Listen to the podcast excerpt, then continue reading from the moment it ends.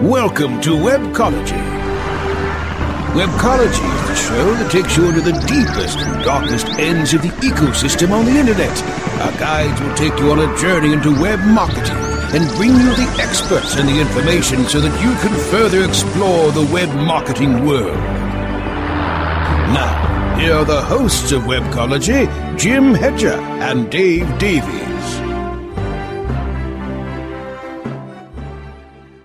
The 7th of March, 2013, the time of the big thaw. It's been a weird, you know what, it hasn't even been a weird news week. It's been an almost nil news week. Not a hell of a lot has happened, except two major changes in social media. Except that. A fairly significant fine to Microsoft in Europe.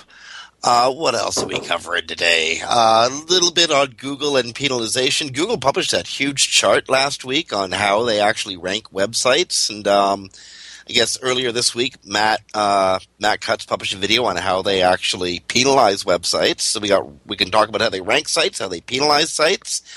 As it turns out, Marissa Mayer has earned a $1.1 million bonus after being at Yahoo for 6 months. Bet you didn't know that, Dave. I didn't know that. Oh, stuff well, I didn't know. You're supposed to tell me this in advance. I know, but you see, I wouldn't have a great segue that way if I did. Lazy Man's Radio.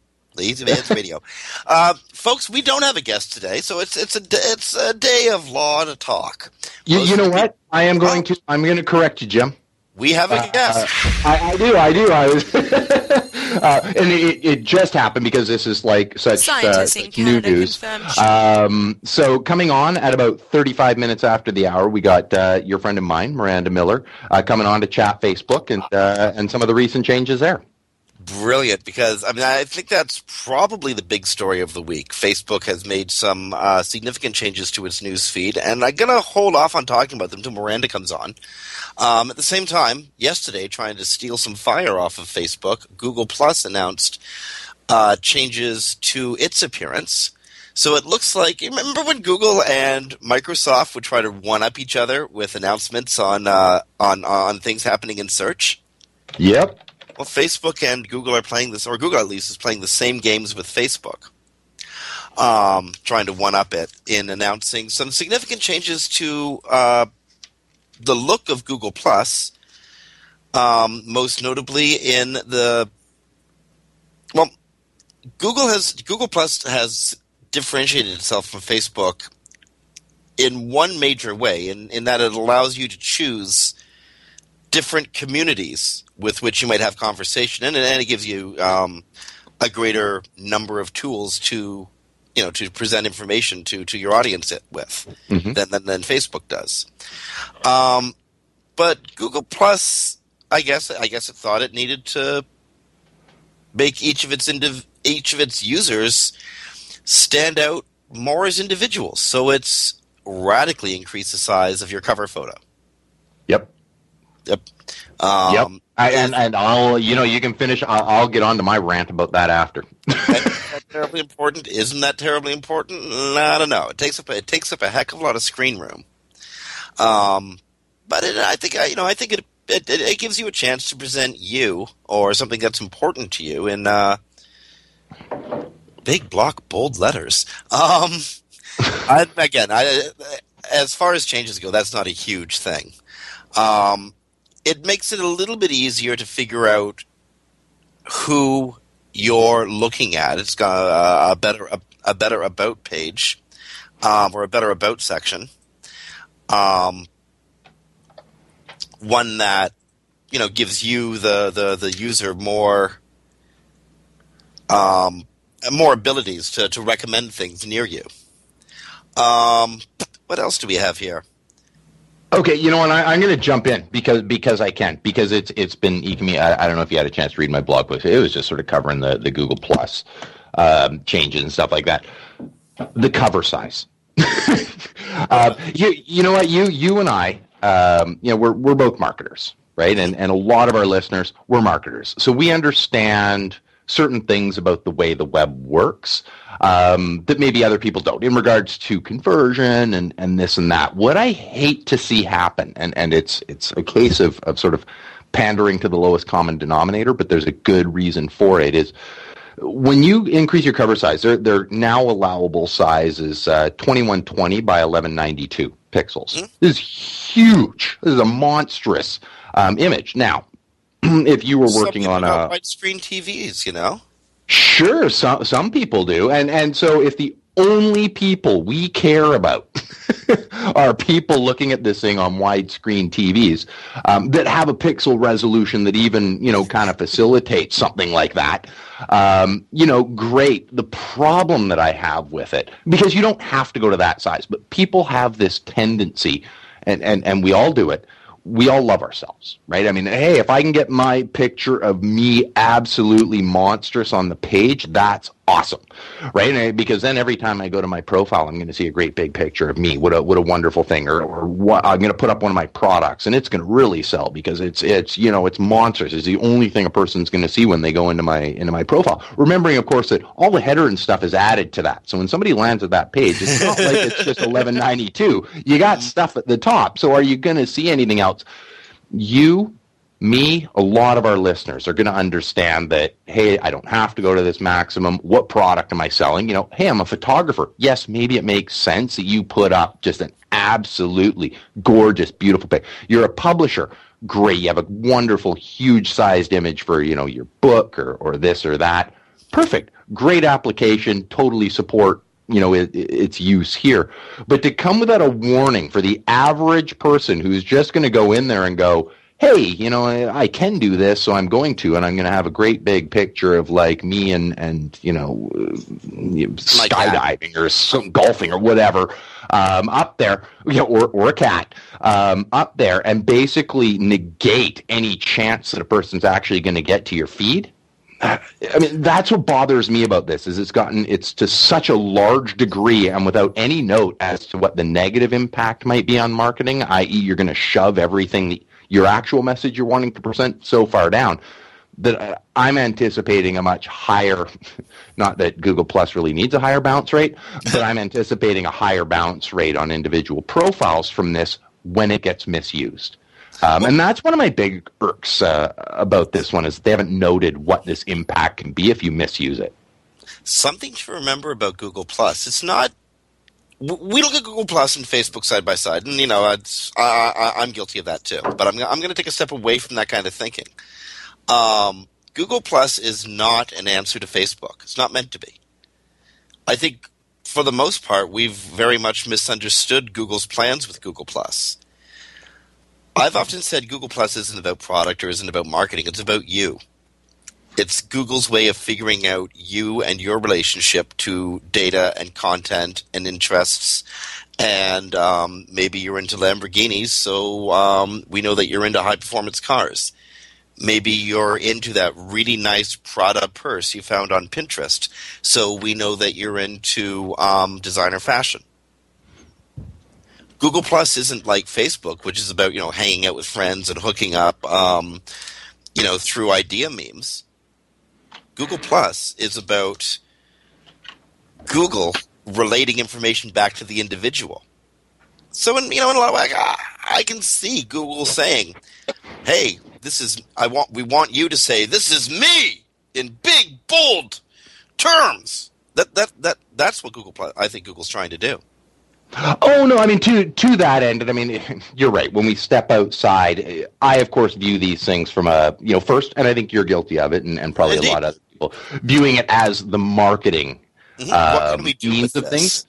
You bring up a very, very valid point, which is basically the more they can get you to want to talk about you, the more they understand about you and the more value they get out of the property.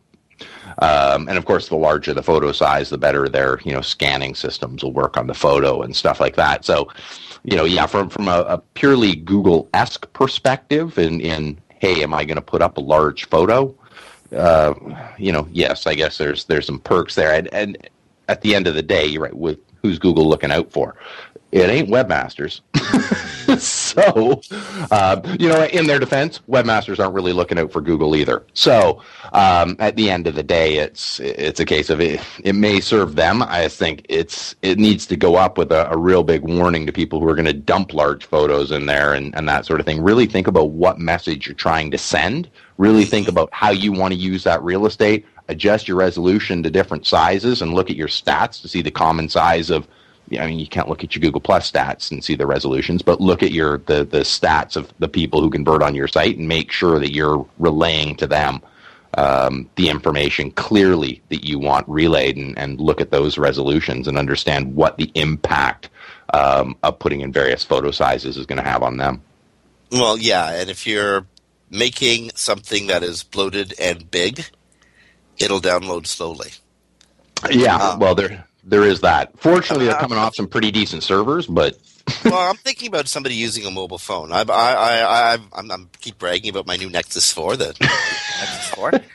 And in Toronto, we have subways. Okay, we have this massive subway system. And so when I'm on the subway, I like, you know, I'm accessing the internet. Now, unfortunately, the Toronto subway doesn't have ubiquitous internet. So I can only access the subway when the train leaves the tunnel and is outside. I have a 30 to 40 second window of connectivity to download whatever I want to read next. Right. That would be my litmus test for the size of an image one would want to post on a Google Plus page. Can Jim download it on his new Google Nexus 4 phone in between subway stations? Well, you know what you bring up, and this is sort of a point that leaves Google Plus, but you bring up a really, really interesting point there, and one that maybe we should, you know, and we've talked about it in weird ways, but testing it on devices for uses like that, like thinking about what your product is and then making sure that your product fits the criteria that you're referring to there is, when I'm using books, if I'm, you know, Amazon with Kindle and that sort of thing, what is the immediate usage that people can get out of these things? What are the limitations, and making sure that they apply? I mean, that definitely applies to the cover size, but, you know, I think applies much more broadly to a wide array of different applications on how people need to look at their sites in the age of mobile. You remember the old Pentium class of computers, the P1s, 2s, 3s, and 4s? Yeah. remember how we used to test them? We would get a tricked out game like Battlefield and see if it could run them. Yeah. And if the computer could handle a complicated and visually large game, it was probably a fast computer. Yeah. I think people should be testing their web documents in the same, you know, using the most extreme conditions to test their web documents. And again, the most extreme condition I can get is, does it download in this tiny little window on my mobile device? Mm-hmm. Think of who your customers are. Think of, you know, where they are when they're accessing the information they need to purchase your product or to make that conversion move on your website, and what device they're making that conversion move on. I spend the majority of my time on a clunky old desktop. Actually, a brand new desktop, but it's a desktop, so it feels clunky and old. So you can design for me differently. You know, I'm a career desk jockey. I look at a monitor all day long. But most of us are not that. Most of us are walking around. We're free-ranging animals. We have our, you know, our smartphones in our hands when we're looking to purchase something. Guys like you and me aren't like that so much, Dave, because, you know, we spend all of our time at the other end of the medium, you know? It's true. And, you know, I've noted that many times, and even to clients where I'm like, okay, this is kind of what I'm thinking about your site, or, you know, this is what I'm thinking about keywords, but most people don't have quotes, negatives, and you know, site colons in their keyword searches, and most people haven't looked at source code within 5 seconds of hitting a page, so I'm not really normal. You know, I look at things. So, yeah, it is tough for all of us, I think, and probably a lot of our listeners, to sort of put ourselves in the shoes of the people who are actually looking for our services, and understanding that they may start something on mobile that they're planning on securing on on their desktop, right? I mean, they may start by just looking up, supplemental information on, in our industry, SEO or internet marketing, and then carry that forward onto a more thorough evaluation. And that's where, looking at your assisted conversions and stuff like that becomes highly valuable. We could do a whole show on assisted conversions. Yeah. I was tooling around analytics, Google Analytics the other day, thinking that we could do a whole show on what represents assisted conversions and how you discuss assisted conversions with your clients. This really happened. Honestly, I can prove it. Let's jump gears. We're going to have to take a break in a few minutes. Before we do, South by Southwest is happening in Austin, Texas this week. The by far North America's largest music, technology, and whatever the hell else they do there festival. There's three things at South by Southwest. I can think of music. I can think of technology. There's one other thing they do, and it's escaping me. Something about ribs. Yeah, something about ribs. Anyway, if you're at South by Southwest and you are sober enough to remember what that third thing is, you might be sober enough to show up for, well, what could be the shortest interview of your life. Pizza Hut is hiring a social media manager, and they want to interview you and thousands of other people, but they only want to give you 140 seconds. Okay. 40 seconds. Go ahead. 140 characters in Facebook. You got 104, or in Twitter, you have 140 seconds in this interview. If you can't convince the hiring team for Pizza Hut that you should be their social media manager in 140 seconds, maybe you shouldn't be working their Twitter feed. That's what they're thinking. If only interviews for our companies were that easy, eh? Yeah, I know. It's like, holy crap. It's I guess I get it. I mean, you're gonna get a lot. I mean, if what you're looking for is volume, like Twitter. Then I suppose that that makes sense. I can think of individual questions I would ask people that would take more than that to answer. Well, I'm sure before they hire, there's actually a real follow-up interview. Pizza Hut being a significantly large corporation owned by an even more significantly large corporation, I'm sure they have a standard process. But you know what this has done for them? Their HR department has done more for social media effort than probably anyone they've had working their social media team ever. Just one announcement. We'll give you 140 seconds. When else have we talked about Pizza Hut on air? That's a valid point. All right. Okay, it worked. You know what? And if what they're trying to do, and you and I get this, right? And I think anybody who's ever interviewed or, heck, been out on a date, you generally know within a couple minutes whether it's going to be, whether it clicks, right? Like whether it's going to be a good fit. And that may be what they're trying to accomplish. Is this going to be a good fit for our organization and with the people they're going to have to work with? Great. That's all we need to know. After that, we can figure out if you're smart enough. Well, and let's face it, they're in Austin and they're at South by Southwest. There's beers, ribs, and bands. Like, there's an interesting interview process. Indeed. Okay. I understand, according to our Skype conversation, that Miranda Miller is standing by at the ready, going to be coming on air to talk about Facebook changes. So this might be an opportune time to take a break here in Webcology. On behalf of Dave Davies from Beanstalk SEO, this is Jim Hedger from Digital Always Media. You're listening to Webcology on webmasterradio.fm. It's Thursday, the 7th of March, 2013. Stick around. We're talking Facebook changes when we come back after these messages. Sit tight and don't move. Webcology. We'll be back after this short break. SES Conference and Expo is making a springtime stop to New York City, March 25th through the 28th. SES New York 2013 is moving to a brand new venue in the heart of Times Square at the New York Marriott Marquis. Register now at sesconference.com. SES New York 2013 features some of the best and brightest minds in search and social marketing with keynote addresses by top-level executives from Google, Twitter, ESPN, and more.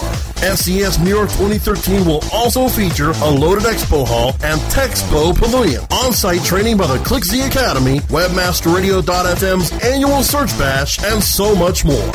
SES New York 2013 at the New York Marriott Marquis in the heart of Times Square, March 25th through the 28th. Register now at sesconference.com. Ever wondered how you could have access to your own SEO expert, paid search specialist, or social media wizard? Looking for help with your affiliate, display media, or email marketing? Look no further than the folks at Fang Digital Marketing. Fang Digital specializes in both paid and organic search, social media, display, and mobile advertising solutions, and is staffed by industry veterans from Google, Yahoo, and one of the industry's most influential PPC experts. Fang Digital's award-winning staff stays on top of the latest digital trends and offer tailored solutions so they can audit your progress and build a roadmap to your success. Learn more about their expanding range of full-service strategic marketing solutions at fangdigital.com. That's FANG digital.com. Johnson, what's this mantis I keep hearing about? Do we need to call an exterminator? No, sir. Moby Mantis is our new SMS marketing tool. SM what? SMS. Text messaging. Moby Mantis lets us communicate directly with our customers in real time. We can send promos, coupons. It even lets our customers market for us by sharing offers with their friends online. It's been great for business. Sounds expensive. Actually, I signed us up for an extended free trial. It hasn't cost us a dime. Good work, Johnson. I guess the only thing we'll be exterminating is the competition. To get your free extended trial of Moby Mantis, text radio to 21691. That's radio to 21691 for Moby Mantis. Commercials off. Now back to Webcology, only on WebmasterRadio.fm. Here are the hosts, Jim Hedger and Dave Davies. Hey everyone, welcome back to Webcology here on WebmasterRadio.fm. This is Jim Hedger from Digital Always Media and Dave Davies from Beanstalk SEO, and we're about to be joined by Miranda Miller, now of Top Rank Marketing over there in Minnesota. Miranda, welcome back to Webcology. Hi guys, thanks. Hey, before we jump in, we're going to be talking about Facebook, because you've been monitoring the changes that Facebook and the news conference they've been having, but... You just had a really cool adventure. You and your kid went to NASA. To NASA headquarters in Washington, yes. It was awesome. What was that all about? I saw a little bit of that on Facebook, and I'm sorry, that's the first time I've talked to you since that happened. NASA has an awesome social team, and so they have these NASA social events where they invite their social followers to actually come to NASA headquarters. So this time they were having a live chat with astronauts on the International Space Station. So we got to chat with them. It was awesome. How did you and your son get selected to be, how did that happen?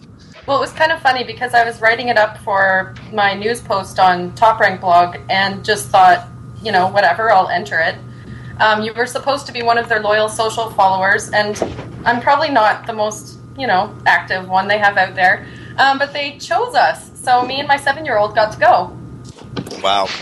That's, wow. Was it everything you thought it would be? Was it amazing? Oh, it was. And he was over the moon. But then, he has a little brother, so I have to take him to do something pretty awesome to make up for this, because he didn't get to go. Well, there's always mini golf. Yeah. Okay, so you've been monitoring the Facebook announcement. I guess the news conference Facebook had just wrapped up. What are they doing? They're doing a lot of different things. It's a whole redesign. If you remember when Timeline came out in 2011, Mark Zuckerberg was describing it as a scrapbook at that time. So that's completely changed. Now it's going to be a newspaper. And that's very telling because you don't put ads in your scrapbook. So I think this is the biggest change. There will be ads in the newsfeed. There already is. But I think we can expect to see a lot more of that. Videos in the newsfeed are going to be larger, so they'll span the entire width of the column. They're changing photo albums. They want everything visual to be more visual, more prominent, and they said it will be like a Pinterest sort of design. So I'm not sure what Pinterest is going to think of that, but we'll find out. One really awesome thing is they're getting rid of the ticker. I hate the ticker. I know a lot of people that hate the ticker. So in its place, they'll have quick links to your friends, your music, your photos, and games and stuff like that. So those are changes. That's funny. I find the ticker one of the most useful pieces of Facebook. I often have that my screen minimized, so just the ticker is showing. Really? I find it a total time suck. I could sit there and watch that all day. So I just don't want it to be there. I remember the days of RSS feeds when there was a news story coming up every second, and your eye would always approach that just to see if you wanted to see it or not, and then go back to what you were doing. So how is this going to work for advertisers on Facebook? Is this going to present more opportunities for them? I'd say if you're a paid advertiser, it will. And we've already seen a lot of complaining recently. The most recent one was a columnist from the New York Times who said that since they've started doing the paid ads in the newsfeed, he's seen engagement drop huge. So he's saying, you know, it's becoming a pay-to-play game, which, I mean, if it is, Facebook can do that. It's their platform. So it's also their incredible lead to lose. Might they be putting themselves in a weird position with their users? Well, there's a new patent that just surfaced, actually. It was filed for in 2011, but it just was published last month. And it's actually called the Paid Profile Personalization Patent. So in this, users would be able to pay for getting rid of ads, having features. Like, you know how MySpace was really sloppy and messy because there was so much going on? Mm-hmm. I'm really hoping they don't go down that road with this, but you would be able to pay to put extra things on your newsfeed and your profile. Like bacon. Yeah. Goldfish. I don't know. The joke's about now, would you've looked at this patent. Would you be able... Well, you can pay to add stuff. Would it be... or is it in there? And I have no idea. Pay to pull stuff out. So if I want, as stuff's coming into my profile, pay a little extra to have it not be in there. Like ads, for sure. Yeah, okay. Yeah. And so you'd be able to edit the different elements of your profile page, and it would be a recurring charge. Okay, so the New York Times said that since they've started using a paid advertising model in Facebook, they've seen engagement go down.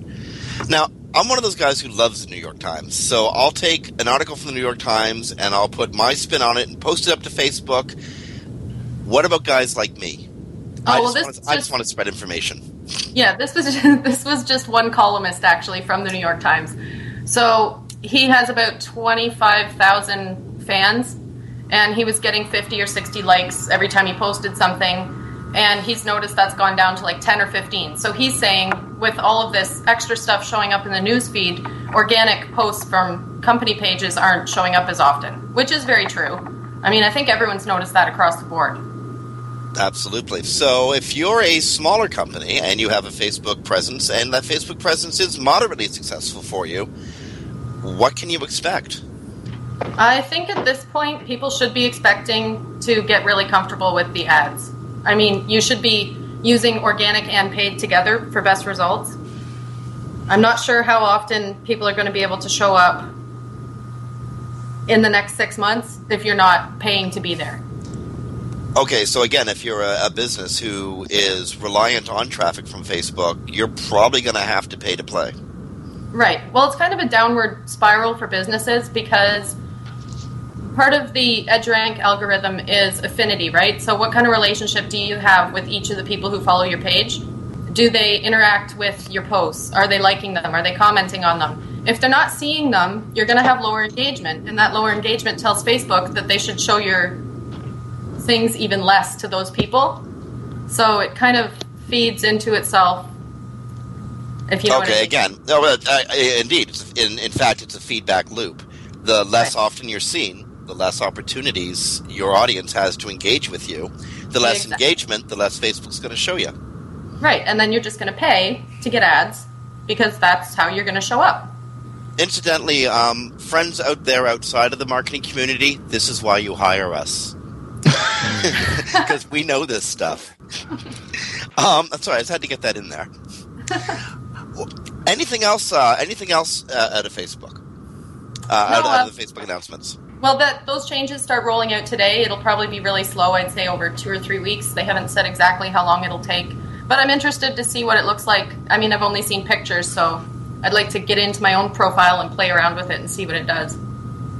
Now, on a slightly different but related topic here, we've been talking a lot about the recent changes here, but on the advertising into Facebook, and you bring up a really good point that I think a lot of people don't quite understand, is the more popular you are, the more popular you become, right? I mean, right. You get seen more if you're more popular. So promoted posts, what part do they play in this equation?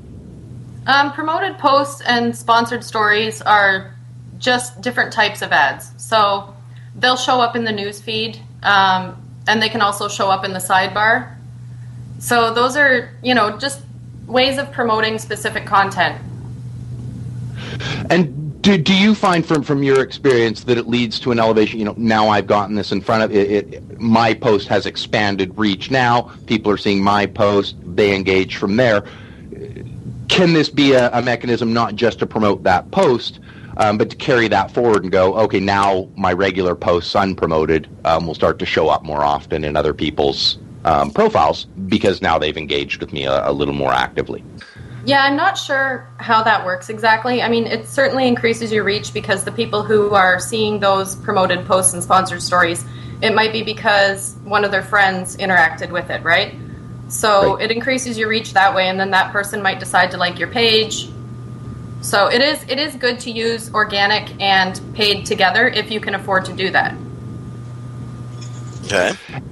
And what sort of cost for a standard small business? I mean, at the end of the day, for every small business, heck, for every large business, it comes down to ROI, dollars in, dollars out.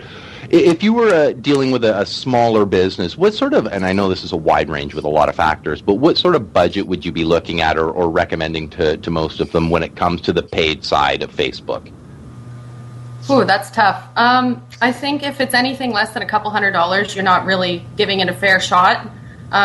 I know some social campaigns that I'm working on start out with $1,000, but not everyone can do that, right? So I think it also depends on, you have to know what your goals are. You can't just give it a shot and hope for the best. What is it that you want to get out of it? If you're generating leads, what do you expect to pay for each lead? And then we have to see if that's going to be viable on that platform. Is there now, a range? Oh, go for it, Dan. Go for it.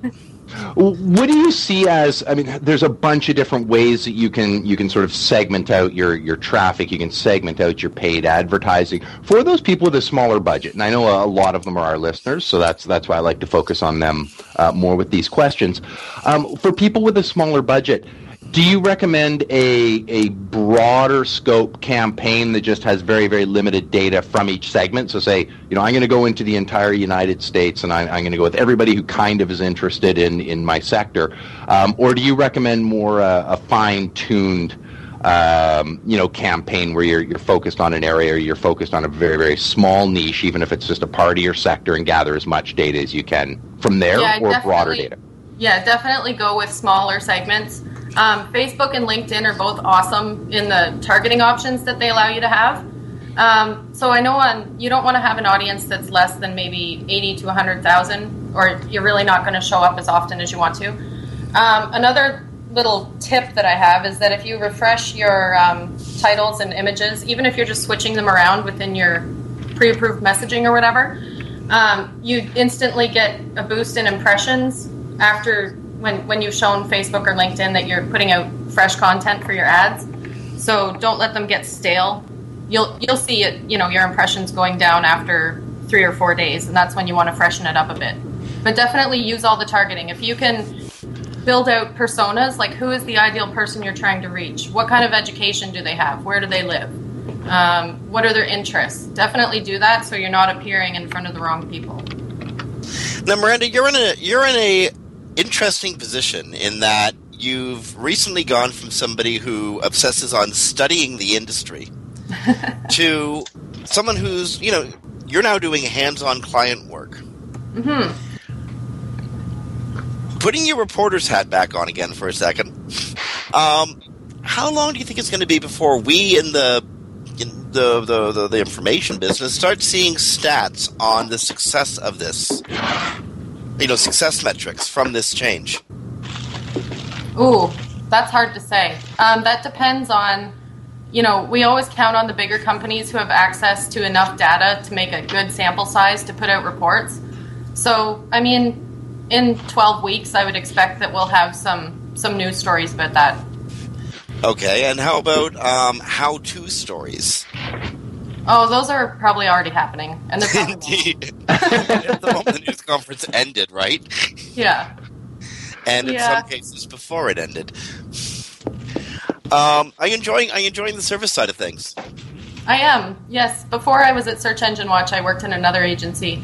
And I kind of missed it, just being more hands-on and, you know, you get to work on different projects all the time. And I'm working with Lee Odin, which is awesome. So I'm also learning a lot. Uh-huh. So I really like it. Lee is one of the I don't know if the word legend is large enough to work with Lee Odin. For want of a better word, Lee is one of the legends of internet marketing. It's phenomenal just talking with the fella, eh? I know. Some days like, wow, this is awesome. I'm working on a writing project and I'm calling to get Lee Odin's advice on this. This is so cool. No, it's been a really good change. Do you get to Minnesota very often? I've only been there once so far, and it was really freaking cold. So well, you're one of the few people. It's a lot like Canada. Oh, yeah, I was about to say you're one of the few people who could actually stare at the Top Rank crew and say cold. Yeah. No, it's not. Yeah, I went there for the holiday party, and we went bowling. It was fun. Excellent. Okay, we're going to have to cut to commercial in a few minutes, but before we do, is there anything else you can throw in about Facebook or its announcement? I don't think so. I'm really just waiting to see how this all shakes out, like everybody else. Well, when do we get the pitchforks out? Like, is there a mob? Well, you know, I'm really interested in this patent because I'm not sure if they did it just so they could have it or if they're actually planning on implementing this at some point. But the whole change in direction from a scrapbook to a newspaper, it's just so telling. So I'm just waiting. It's going to be a interesting and apparently chronological future. Mm-hmm. Looking forward to that. Miranda Miller from Top Rank Marketing, thank you so much for taking time. You were a flash guest, and you were an amazing guest, so thank you so much. Thank you, guys. Thank you. Friends, that was Miranda Miller, now of Top Rank Marketing, and we were talking about Facebook and the changes at Facebook. We're going to be coming back to talk about something else. Not sure what it is, but I can guarantee it'll be a lot of fun. But before we do that, we gotta go to commercial break. So on behalf of Dave Davies from Beanstalk SEO, this is Jim Hedger from Digital Always Media. You're listening to Webcology on webmasterradio.fm. Stay tuned. More stuff coming in a few minutes. Sit tight and don't move. Webcology. We'll be back after this short break. Aim Clear. This is how you sell with social. Have you tried to do CPA conversions using social PPC and failed? You're not alone. These days, Facebook, LinkedIn, and YouTube require true specialists to dominate. Aim Clear, the agency, brings definitive psychographic targeting, bleeding edge creative, and killer content amplification to the social advertising table. Aim Clear. This is how you sell with social. Aim Clear. This is how you sell with social. Discuss and shape the future of performance marketing in New York City, March 12th to the 13th at the Performance Marketing Insights Conference. Come hear from and talk to other global industry leaders as they share how they're developing new revenue streams, deploying the latest technologies, preparing for increased regulation, and leveraging for the most effective digital advertising channels. Webmasterradio.fm listeners can save 15% on registration by using the promo code WEBMPMI15. That's WEBMPMI15. For more information and to register today, visit performancemarketinginsights.com. Rise, links, and web indexes. Take a bow to the largest link map in the world, Majestic SEO. Majestic SEO wields its virtual sword with speed and accuracy to deliver detailed reports of your company's link data and that of your competition. Let Majestic SEO make you your own king of internet marketers and join the crusade of clients and agencies that have chosen the noble choice for link intelligence. MajesticSEO.com. Maximize ROI to use your time and let Majestic wield its mighty sword. MajesticSEO.com. It's good to be king. Commercials off. Now back to Webcology, only on WebmasterRadio.fm. Here are the hosts, Jim Hedger and Dave Davies. Hey everyone, welcome back to Webcology here on WebmasterRadio.fm. It is the 7th of March, 2013. We're rounding the corner on the last segment of the show, and, you know, I thought I was having a crappy week. Actually, I haven't. I've been having a great week, but my last week sucked. So, you know, it's been a good week. This week. Last week sucked. But if I was working for Microsoft, I was a coder for Microsoft, I would be seriously worrying about my next performance review. See, it seems that one of their coding teams forgot a critical line of code in a Windows 7 Service Pack update for computers in Europe. And this critical line of code was the one that allowed other browsers, other search engines, Google, Opera, etc. In the drop-down one would find on Internet Explorer. One line of code. From February 2011 to July 2012, a technical error, according to Microsoft, caused this choice screen to disappear from about 15 million computers in the EU. Now, back in, I think it was 2001, 2002, Microsoft got serious with that by the EU for not making these browsers available. This time it got hit with a $732 million fine. For one line of code. Well, yeah, and of course, you and I know it's not the one line of code that's really being punished here. well, no. One thing I have got a hand, and I don't know how you feel on this subject. I mean, that's interesting. The effect is brutal. Hey, let's test our systems before we deploy them. You know, if you or I did that, we'd be in a world of hurt too.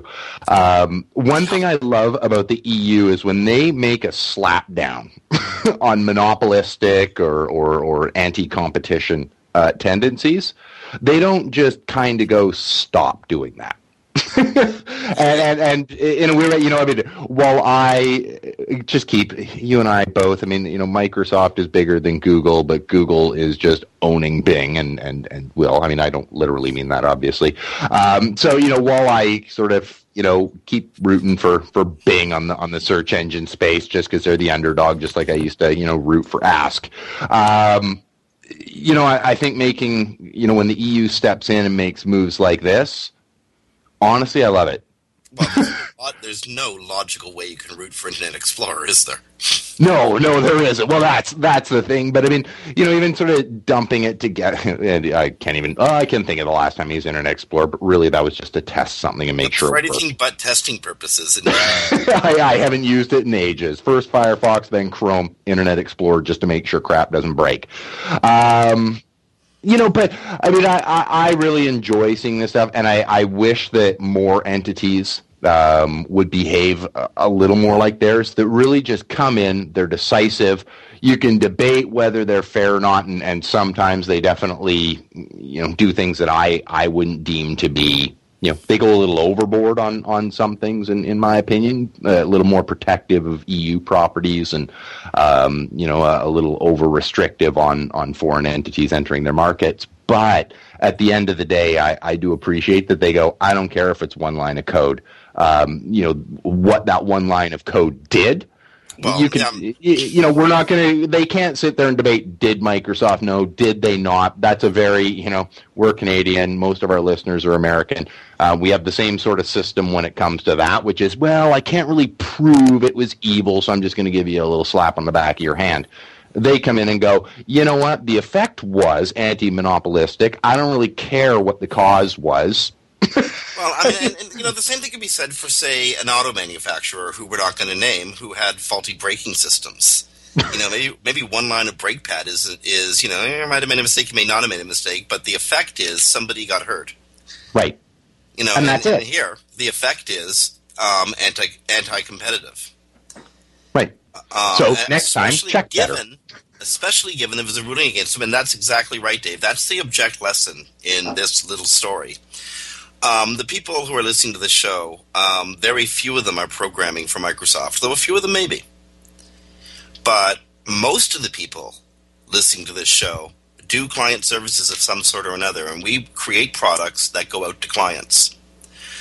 And this is the value of, like, you know, quadruple checking stuff. Now, for most of us, it'll never end in a $732 million fine, but it might end. It might end in the termination of a contract.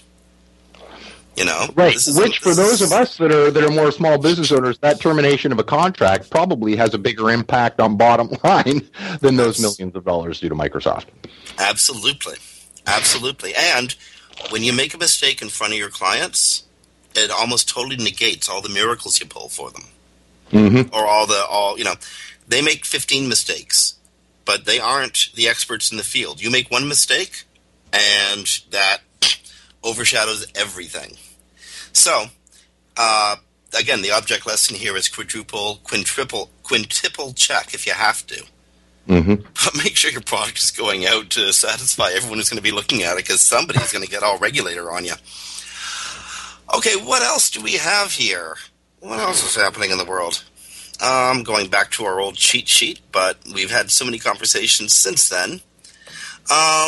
We could talk about Vint Cerf and need for anonymity, but that's a fairly long conversation. I was wondering about that one. Looks as if I think we're going to have to go with SafeLinks. That's okay. There we go. I was waiting for that one, too.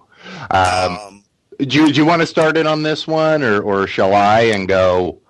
I hate to love this and love to hate it. Oh, why don't you go then? Okay. For those who don't know, Google penalized another link network, SafeLinks.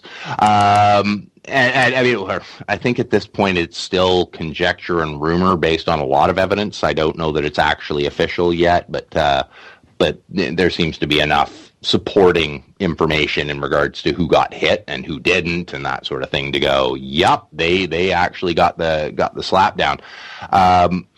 Here's what I hate to love about stuff like this is that you have to look at these sort of environments and go, thank goodness the web is a better place. Like, you know, while I'm an SEO, while I'm a marketer, while you are, while our listeners are, or a lot of them are trying to educate themselves on it, the more this stuff gets eliminated, the better our jobs get. I mean, you know it, I know it. It just becomes a better environment. Yes, it becomes harder, but it's okay. It becomes harder for everyone. There's no quick fixes, but you know what? I don't have quick fixes either, right? So it becomes, you know, it's still a level playing field. But the reason that I love to hate it, or I guess you know, the problem with this sort of thing is you get people who don't know. And these are the people that I really, really feel sorry for. And why I consider when these networks get penalized, it being a really, really sad day. Because while I look at the actual company doing it and go, you're gone, great.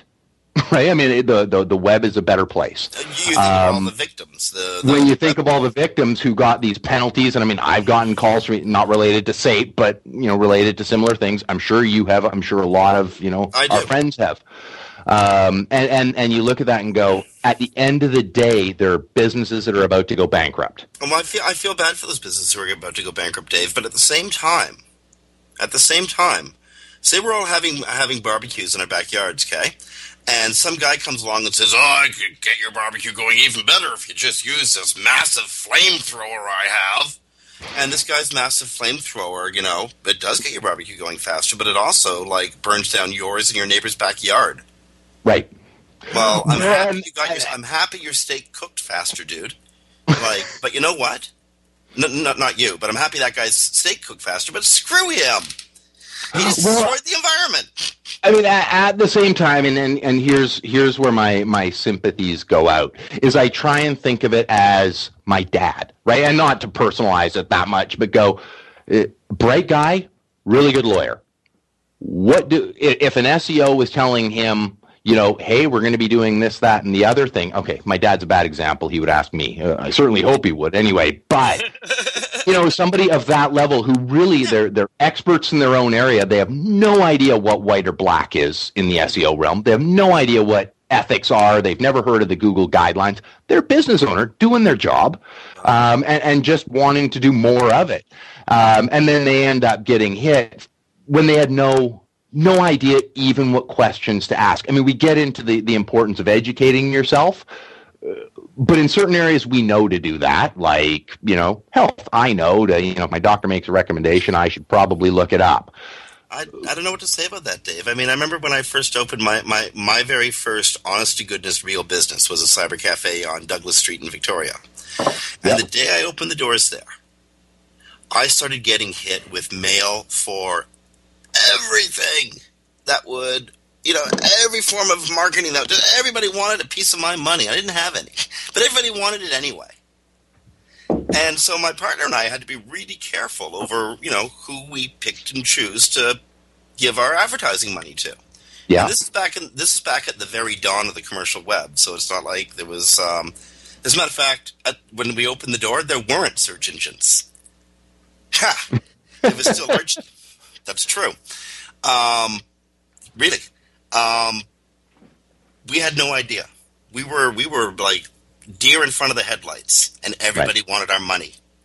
And I think that's what a lot of business owners have now. So Gary and I, my business partner at the time, he had no idea. This was his first brick and mortar business too.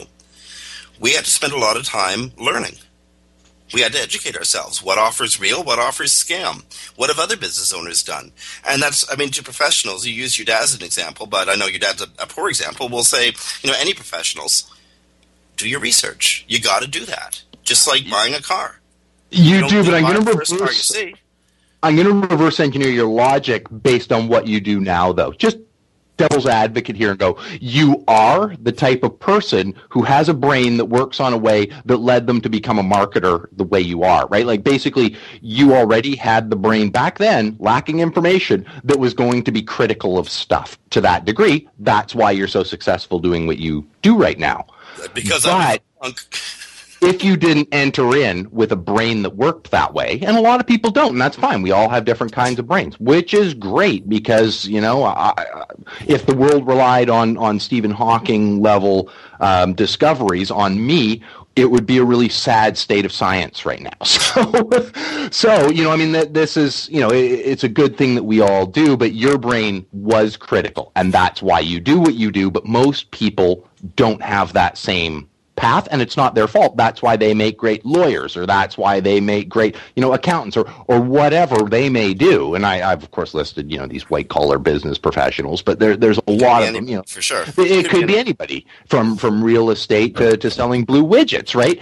And you're, I think, a bad example because of what you ended up doing. You probably didn't, when search engines first came out, probably figured out how to search to find the crap you like faster than most people, right? Because that's how we ended up doing what we do. But I really, my heart goes out to them. I'm glad the network is down. I wish people didn't get hurt, and I wish there was a mechanism in place that was stronger to make sure, hey, these people need to be compensated, and maybe, you know, SAPE has to come out and fund them to get some real SEOs in there to get the job done. Agreed. Unfortunately, we're down to our last 30 seconds. Before we go, I just want to let people know that there's a new Performance Marketing Insights podcast coming up at 3 o'clock directly after us, talking to education and brand security and performance marketing with Owen Darby, the global head of affiliate marketing for Neil at Ogilvy, and our guest from last week, Evan Weber, CEO of Experience Advertising. That's coming up after Webcology. Next week, there's SMX West. Week after that, SMX Toronto. Week after that, SES New York. It's going to be a busy couple of weeks. I think we're broadcasting straight on through, so we're going to be talking to you next week. Dave from Beanstalk SEO, have an incredible week, brother. Well, I'm going to go with my usual ending. On behalf of Dave from SEO, who I just wished an incredible week, brother, this is Jim Hedger from Digital Always Media. You've been listening to Webcology on webmasterradio.fm. Stick around, more great stuff coming up with the network. lives. This has been a presentation of WebmasterRadio.fm, the world's largest business-to-business radio and podcast network. We welcome you to sample past episodes of this program, as well as our complete library of programs, on demand or on the air via our 24/7 live audio stream at www.webmasterradio.fm.